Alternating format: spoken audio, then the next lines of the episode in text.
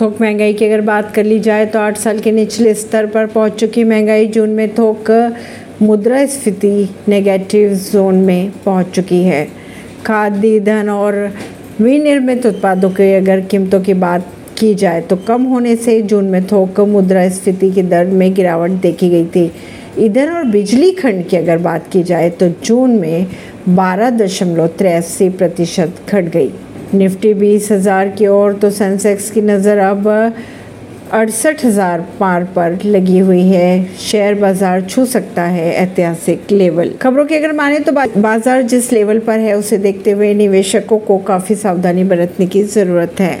भारतीय शेयर बाज़ार में शानदार तेज़ी का दौर जारी है। गुरुवार को benchmark index N S E Nifty 50 कारोबार के दौरान पहली बार 19,550 के पार पहुँचने में कामयाब रहा। ऐसी खबरों को जानने के लिए जुड़े रहिए जनता से रिश्ता पॉडकास्ट से। परमेश नई दिल्ली से।